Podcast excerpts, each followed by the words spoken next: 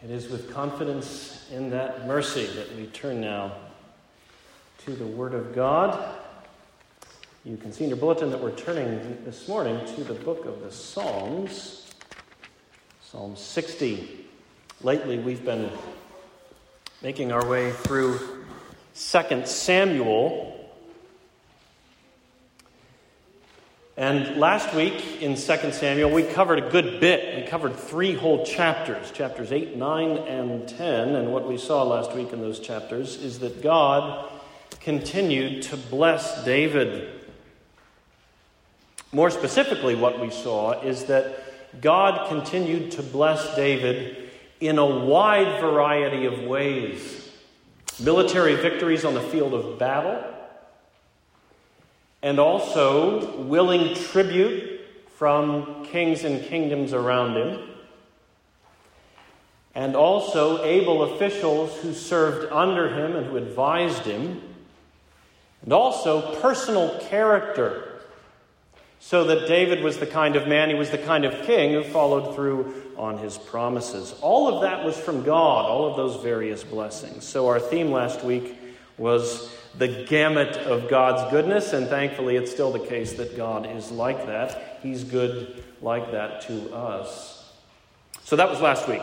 2 Samuel chapters 8 through 10. This week, we're going to do something that we've done before as we've been making our way through 1st and 2nd Samuel over these months. It's been a few months since we've done this, but remember something we've done on occasion in this series has been to cast a glance over to the book of Psalms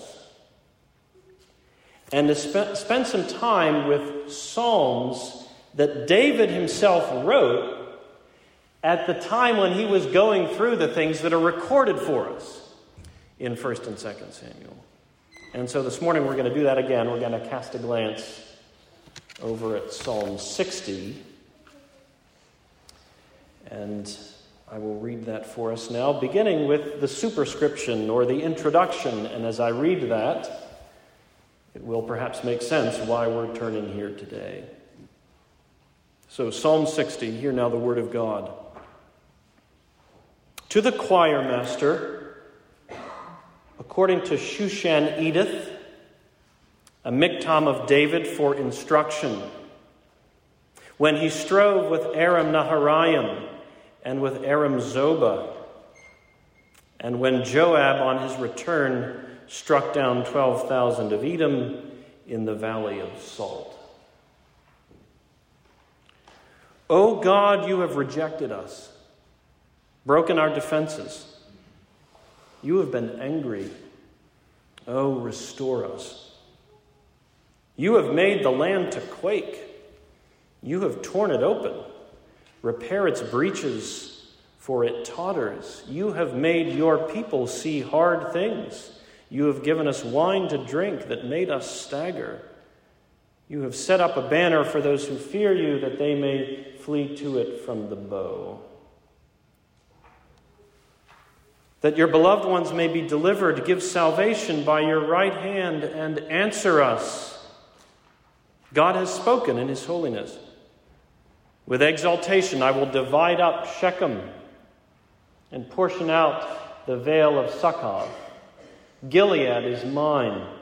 Manasseh is mine. Ephraim is my helmet. Judah is my scepter. Moab is my wash basin. Upon Edom I cast my shoe. Over Philistia I shout in triumph. Who will bring me to the fortified city? Who will lead me to Edom? Have you not rejected us, O God? You do not go forth, O God, with our armies. O grant us help against the foe. For vain is the salvation of man. With God we shall do valiantly. It is He who will tread down our foes. This is the word of God. Let us go to the Lord now in prayer. Lord, we do thank you for your word, for speaking to us today through these ancient words of David. We pray that you would give us ears to hear your voice addressing us. For you are our wise and loving Father, and we, your humble children. And we pray this in Jesus' name. Amen.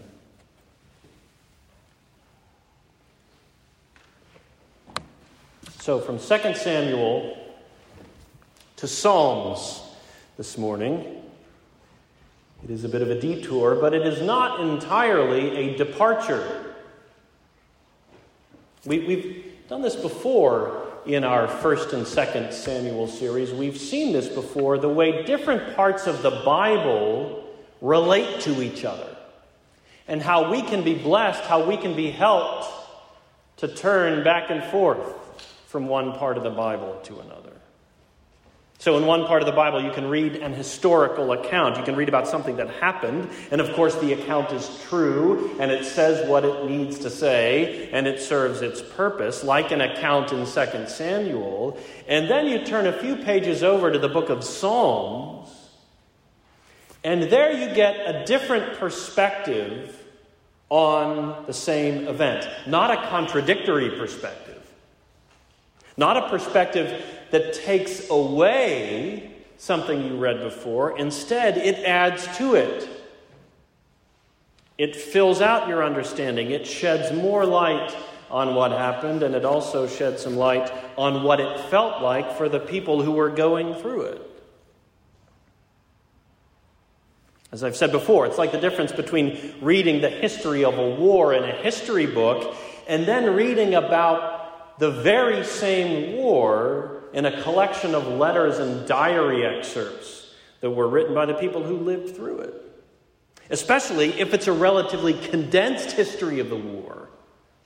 Maybe it's just one chapter. Maybe it's just a few pages, a passing mention in a much larger book. Well, in that case, the letters and the diary excerpts and the poems and the prayers may tell you some things that the history book did not. Well, we've seen that sort of thing before in this sermon series, comparing 1st and 2nd Samuel with the Psalms that David wrote at the time. And this morning, here it is again. Because last week, we read about some of David's victories as king.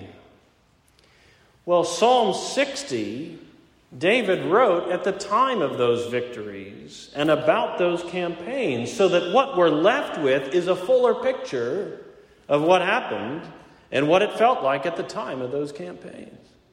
And among other things, what we're left with is the realization that it was not all victory and triumph from start to finish. In fact, it's, it's a little jarring to read this psalm against the backdrop of what we saw last week in 2 Samuel 8, 9, and 10. So let's take a look here at this psalm, and we'll, we'll walk through it, and then we'll take a step back and think about some lessons that we can glean from it. And let's start with the superscription, the introduction.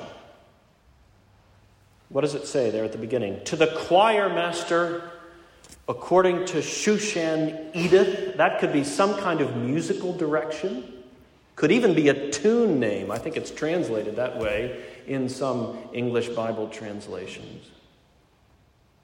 And then we're told that this is a miktam of David for instruction. So this is some kind of poem, perhaps a poem to be sung, that is for instruction.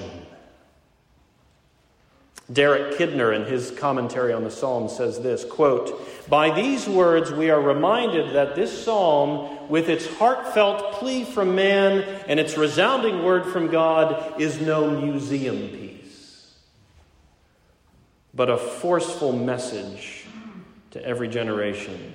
End quote. This psalm is no mere museum piece. Brothers and sisters, we are not tourists in a museum this morning.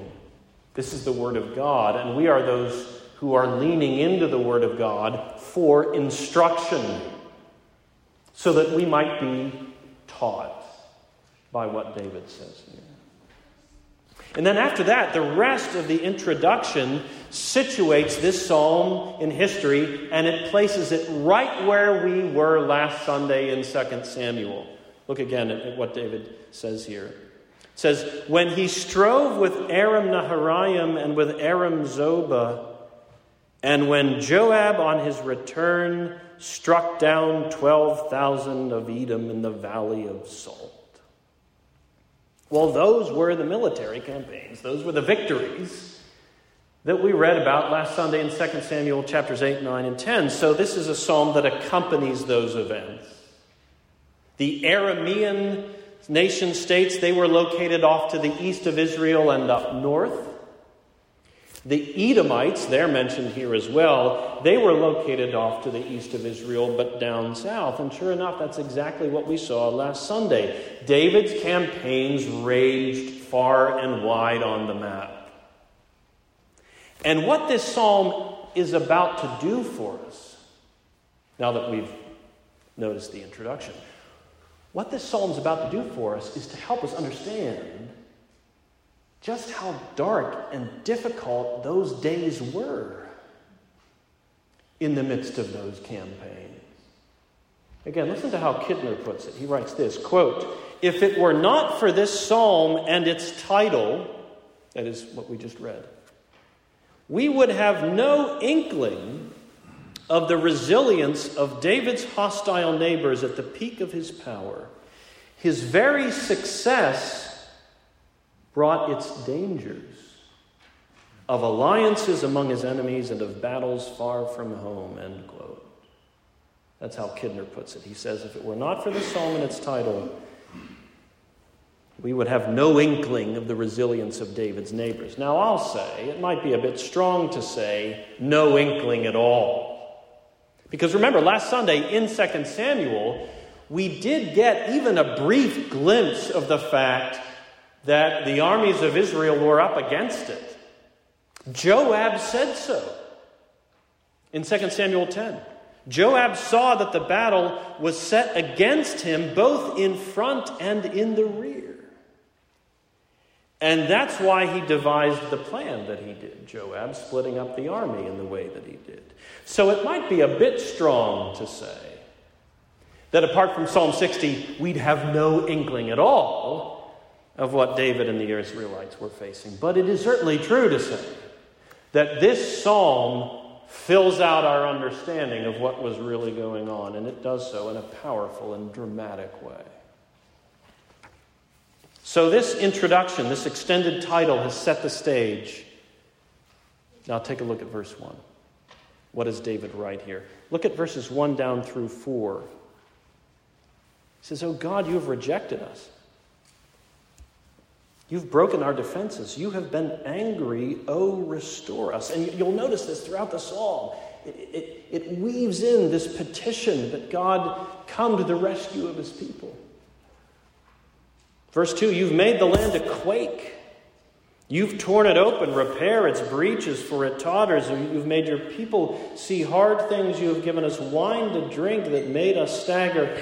You have set up a banner for those who fear you that they may flee to it from the bow. So it is, as I said before, a rather jarring opening to this psalm. And we've got to admit, we don't know exactly what the circumstances are, what the setbacks are that David's referring to here in these opening verses. In some way or another, perhaps in several ways, the Lord had been pleased to lay his people very low, to make them tremble. And David's using all of these different phrases and images to try to capture it, to try to capture what it felt like. Fearful earthquakes and, and, and painful visions and even debilitating drink.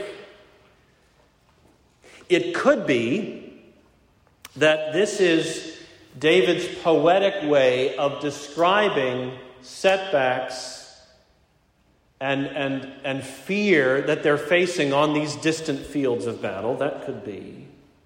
It could also be that at the very same time, he's casting a glance back home, back to the land of Israel. and that there was trouble at home in some way, as well as setbacks on these distant fields of battle. We don't know. And that's not uncommon, right? In the Psalms, you have these, these intriguing, impressionistic descriptions without being told exactly what's in view. All we know is that in some way or another, the Lord had been pleased to lay his people low, and that's worth underlining. David knows this was no accident that God's people were facing what they were facing. It was their God Himself who had brought these things to pass. So that's verses 1 down through 4. Some darkness and difficulty that David describes here. And that's why David cries out to God in the way that he does. Look at verse 5. Look at the next verse, verse 5. That your beloved ones may be delivered, give salvation by your right hand and answer us. Again, here's David crying out to the Lord because he knows the Lord is the one, the only one, finally, that he can and must cry out to. And right after David's cry for salvation, for rescue, comes the Lord's resounding reassurance. Look at verse 6. God has spoken in his holiness. With exultation I will divide up Shechem and portion out the vale of Succoth. Gilead is mine, Manasseh is mine, Ephraim is my helmet, Judah is my scepter. Understand, those are all the names of regions and tribes in the land that belonged to Israel. The point is, ultimately, that land belonged to God which is why it was his to apportion among his people as he saw fit. It's why he could speak of them as his very own royal adornment, helmet, and scepter. So, so God answers with that resounding reassurance about his own people and their land, and then keep going. Look at verse 8. Because in verse 8, God starts making claims that go beyond the land of his own people. Look at verse 8 Moab is my wash basin. Upon Edom I cast my shoe.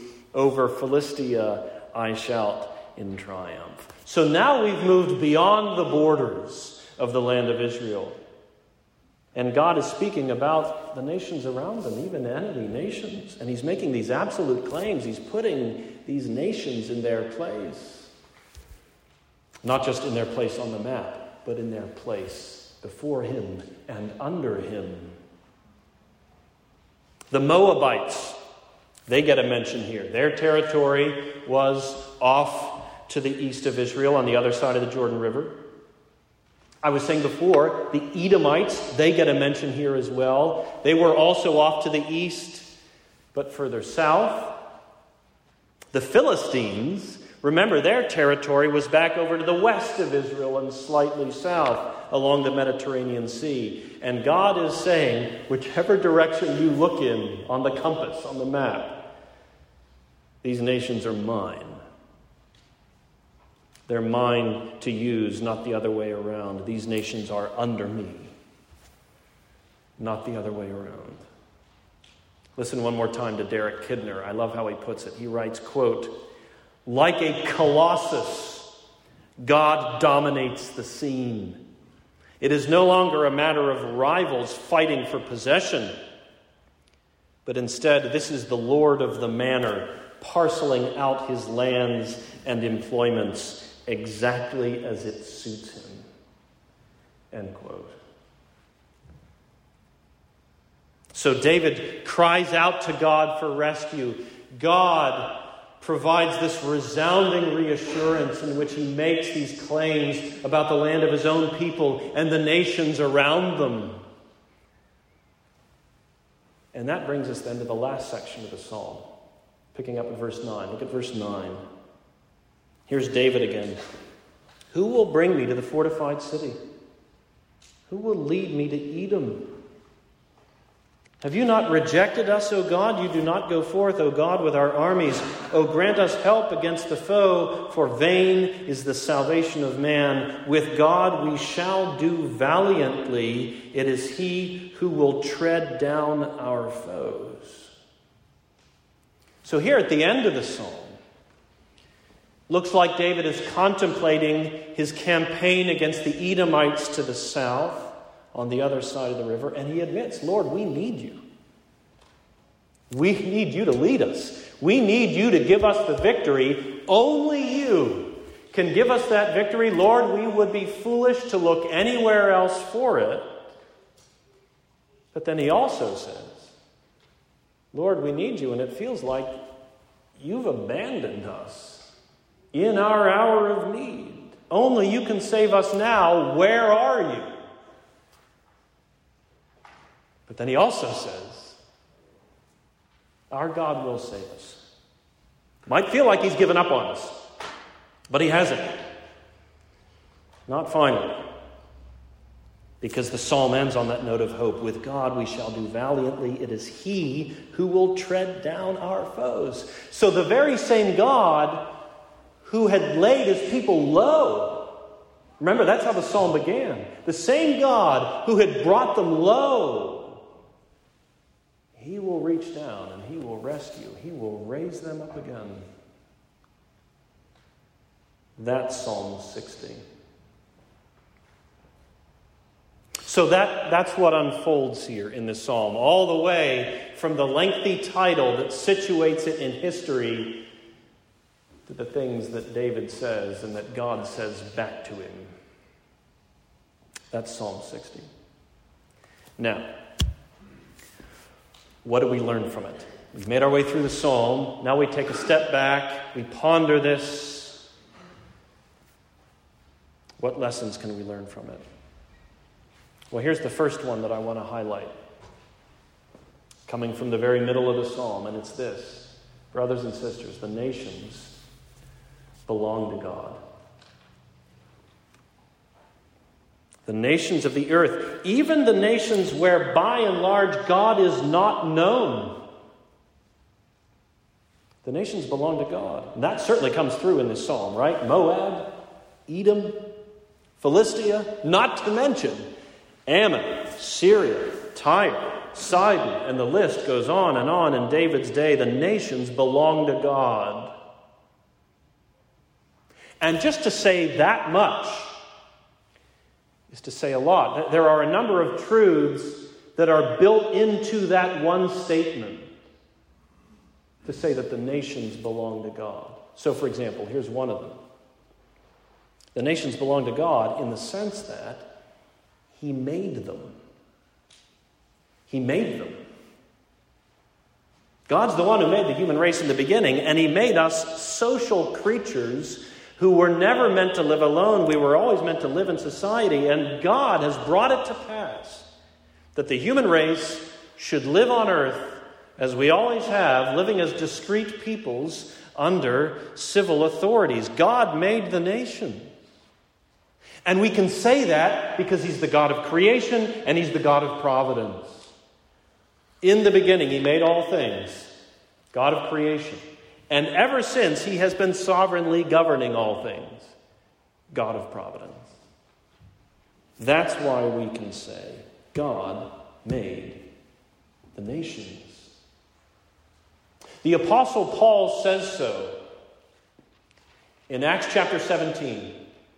He's there in Athens, and, and he begins to declare the Word of God in this city where by and large the true God is not known.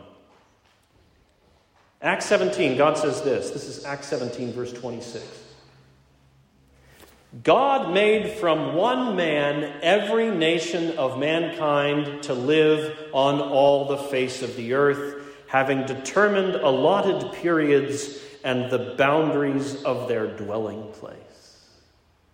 That's Acts 17, verse 26. The boundaries of their dwelling place. The Lord reigns over the boundaries of the nation.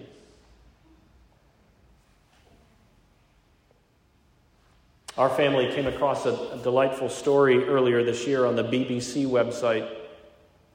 Headline Belgian farmer accidentally moves French border. This was beautiful. This was just one of the stories we needed in the days of COVID. This was back in May. Here was the report. A farmer in Belgium has caused a stir after inadvertently redrawing the country's border with France. A local history enthusiast, and you know it's always trouble when a local history enthusiast gets involved. A local history enthusiast was walking in the forest when he noticed the stone marking the boundary between the two countries had moved seven and a half feet. The Belgian farmer, apparently annoyed by the stone in the path of his tractor, had moved it inside French territory. Instead of causing international uproar, the incident has been met with smiles on both sides of the border. The mayor of the Belgian village said, quote, He made Belgium bigger and France smaller, not a good idea, end quote. The amused mayor of the neighboring French village responded, We should be able to avoid a new border war, end quote. Throughout human history, oh, the stories that have been told. There have been bloody wars, redrawing boundaries, and there have been light-hearted moments involving farmers and tractors and everything in between. Tense diplomatic negotiations, fragile post war peace treaties, friendly neighborly compromises, and our God reigns over it all. Christian, you can look at a world map with all of its boundary lines and nation labels, and you can say, My God made the nations. You can look at a world map and say, This is no accident that there are these nations on earth right now, just as they are. So we can start there.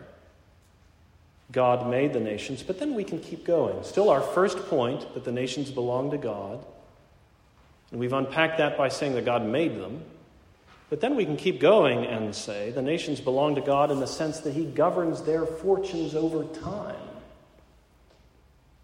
He governs their fortunes over time. Listen again to what Paul says when he's there in Athens that day.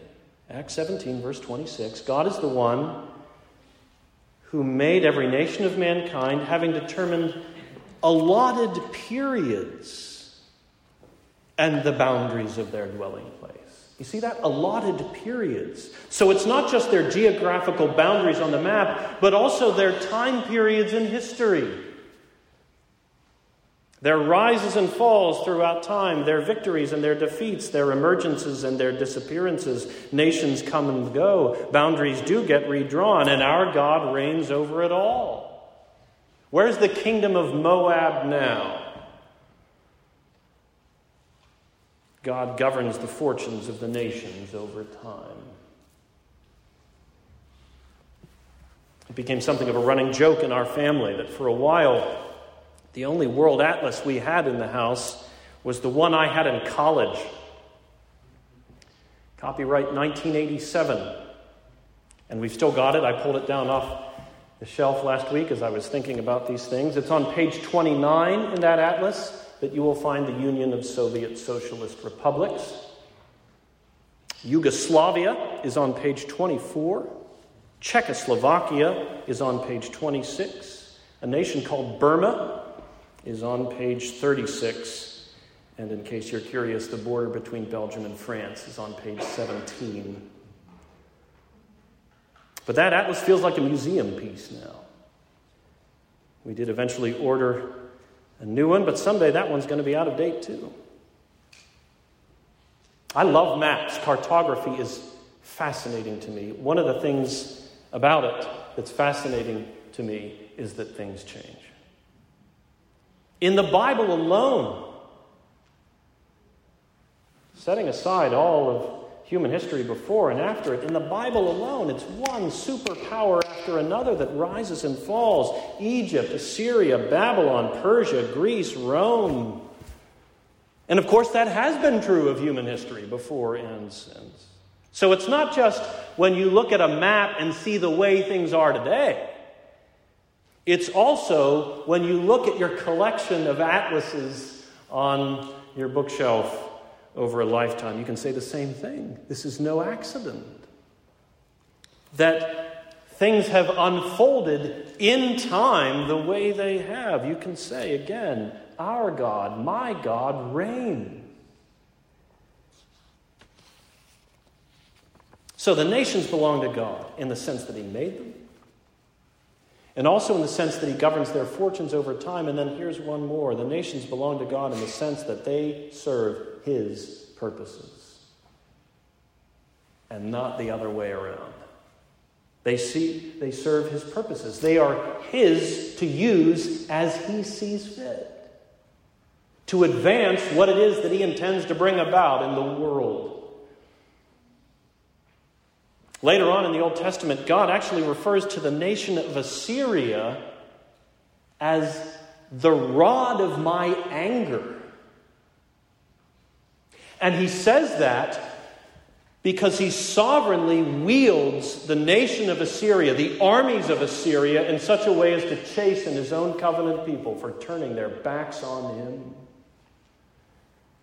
Even more shocking than that, later on in the Old Testament, God actually refers to the king of Persia, Cyrus, as my anointed one. And in the Hebrew, it's the word Messiah. Because that's what Messiah means. It means my anointed one. He calls Cyrus that. The king of Persia. That's one of those verses that you go back and reread because you think, did I read that right? And you did.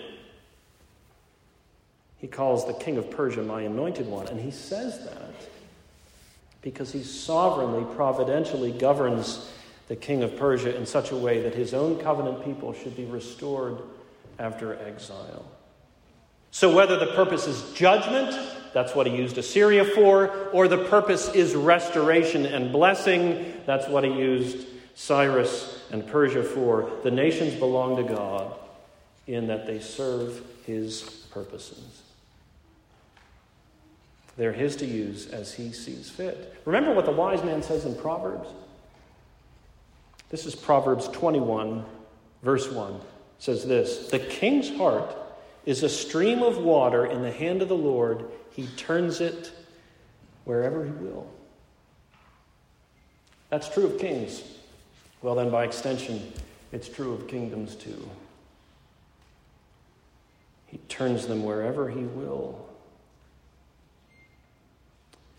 So in David's day, it was Moab, Edom, Philistia, the rest of them. In our own day, it's England and France, India and Pakistan and Afghanistan,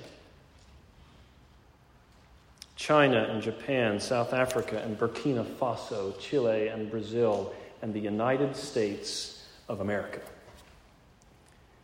The nations belong to God. And all of those things that we just noticed, those three truths, they're all still true. He made them. The nations that are today, God made them. And He governs their fortunes. And he, they serve His purposes. And in all of those ways, when it comes to those truths, the United States of America is no different from Afghanistan and China and North Korea and any other nation you might want to bring to mind that makes you gasp and tremble. In all of those ways, when it comes to those truths, every nation on earth, we might say, is one nation, one more nation, under God.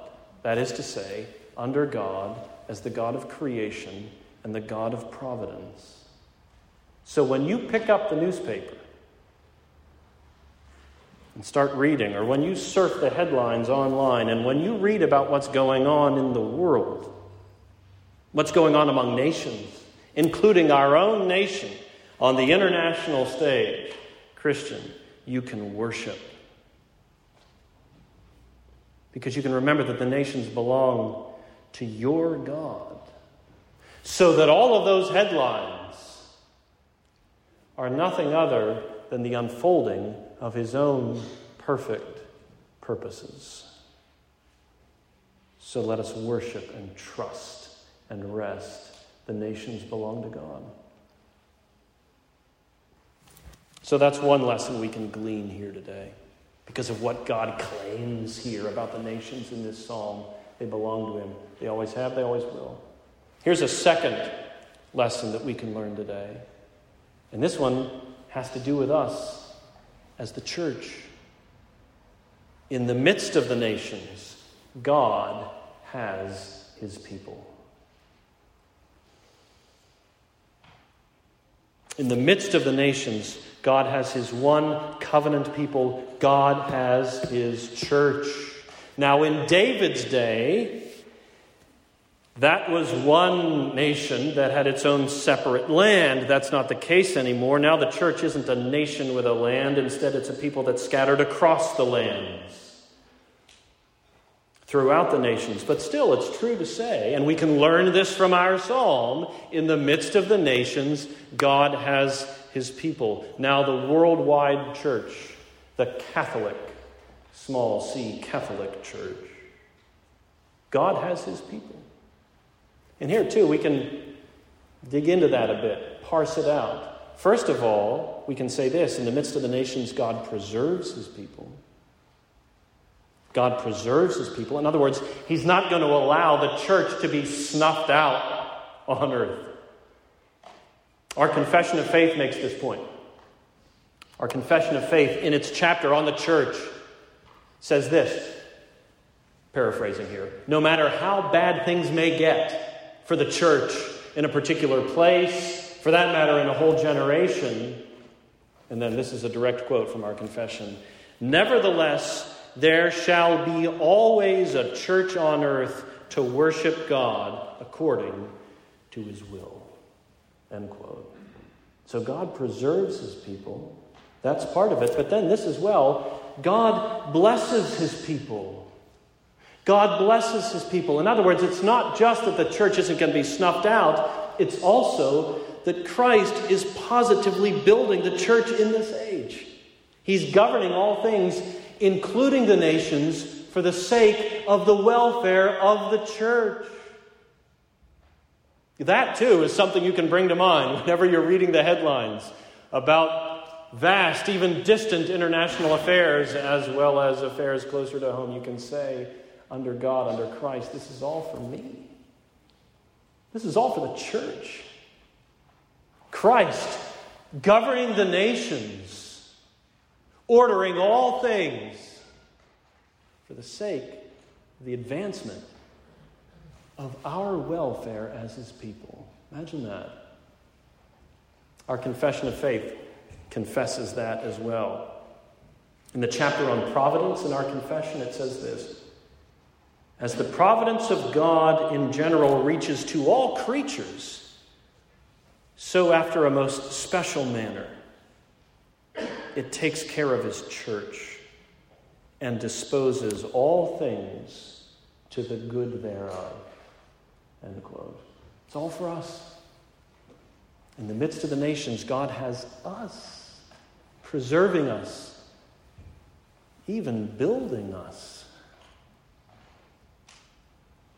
So, brothers and sisters, whenever it's one of those times, one of those seasons, whether locally, regionally, nationally, globally, whenever it's one of those times when it feels like the Christian church is being pushed and pulled, maybe it feels like the very ground we're standing on is quaking, being torn apart so that the ground is tottering and we are tottering on it. You can turn to Psalm 60 and you can hear the voice of God say, This people is mine. The church. In the midst of the nations, you are mine. I'm going to guard you, I'm going to grow you. Every single earthly nation, as I was saying before, is under God in the sense that He is the God of creation and the God of providence. But we who are the church, we can keep going and say more. We can also say that we who are the church are under God as the God of grace. Only the church can say that. God has his people, and oh, he has us in his firm grip. God has his people. So the nations belong to God. That was first. God has his people. That was second. And then here's one more a third lesson that we can learn from this psalm. And the lesson is this as we think about David being brutally honest here about what was going on and how he felt, the lesson is this. Sometimes this is what victory looks like and feels like. More precisely, this is what the road to victory looks like and feels like. In a sense, for the Christian, this is always what victory entails because this is the very pattern of the gospel. As it is sometimes put, there is no crown without the cross.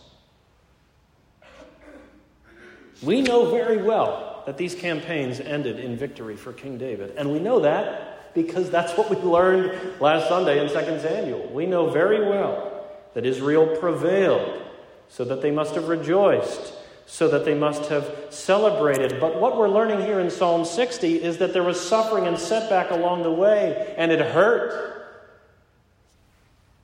It hurt because it felt like God had given up on them. Deep down, the faithful among them knew that He hadn't. But it hurt because it felt that way. And they were willing to say so. David himself was willing to express all of that pain and perplexity in poetry and in prayer. And yet he was also willing to say that he hadn't given up hope, that they would prevail in the end. With God we shall do valiantly. It is He who will tread down our foes. And, brothers and sisters, that is also a very good word for us today we know that the cause of the church is going to prevail in the end. Certainly in the end, which is our heavenly end. Truth and holiness and the glory of God are going to be vindicated in the end, and we will be vindicated too. But we should not be surprised by the pains that God puts us through along the way because that's the pattern, that's how you get there. I was thinking about how to illustrate this particular point. If you follow sports at all, and even if you don't, you're probably familiar with the tired, overused cliches that coaches and athletes trot out in their interviews and press conferences. We, um, we follow hockey in the Wolf House. Hockey players are notorious for this. If you are ever having trouble sleeping, just cue up a nice long YouTube video of hockey players being interviewed. For that matter, it doesn't even need to be a long video, you might only need about five minutes taking it one game at a time, giving it 110%. Play as a team, stick to the game plan, get pucks to the net. That's one of our favorites. Get pucks to the net. The other team, they're a good team. We got to be ready. Now, to be fair, there is some truth in those cliches and expressions. That's why they took on a life of their own in the first place. They came from somewhere. And for me, there's one of those familiar expressions that rings especially true.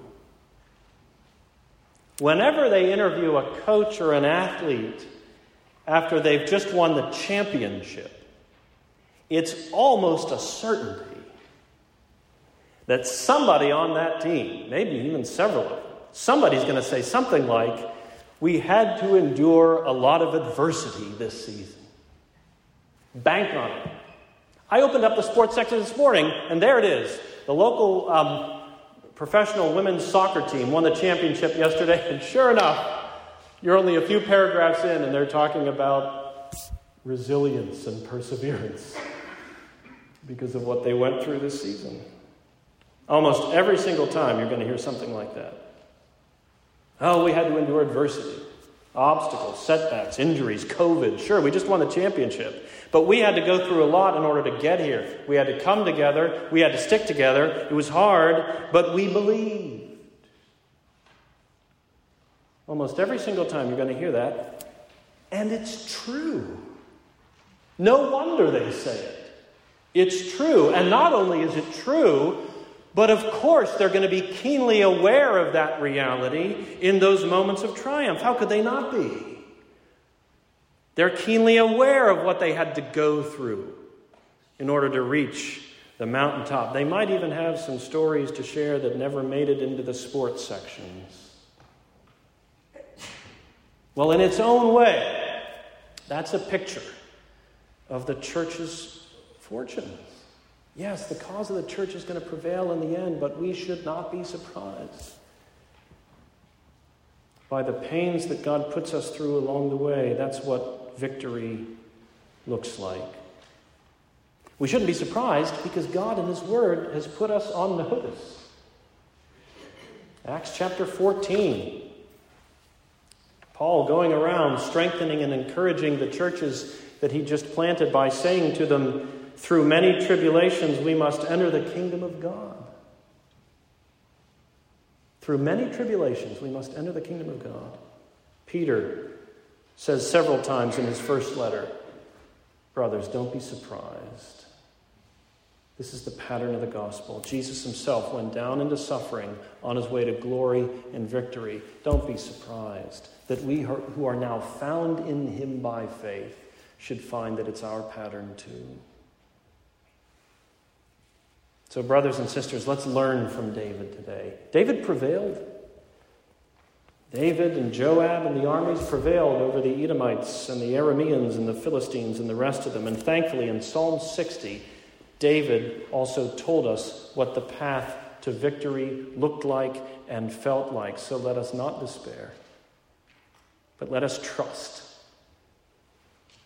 For David's God remains the same, and he remains our God, and we his people. Amen. Let's pray together.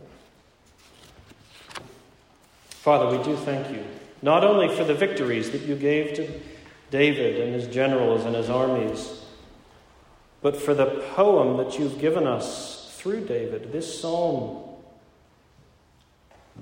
We confess today that the nations belong to you. We rejoice today that in the midst of the nations, we are your redeemed people under your grace. How we pray that you would encourage us with those very truths as we make our way to victory at times through tears. And we ask it in Jesus' name. Amen.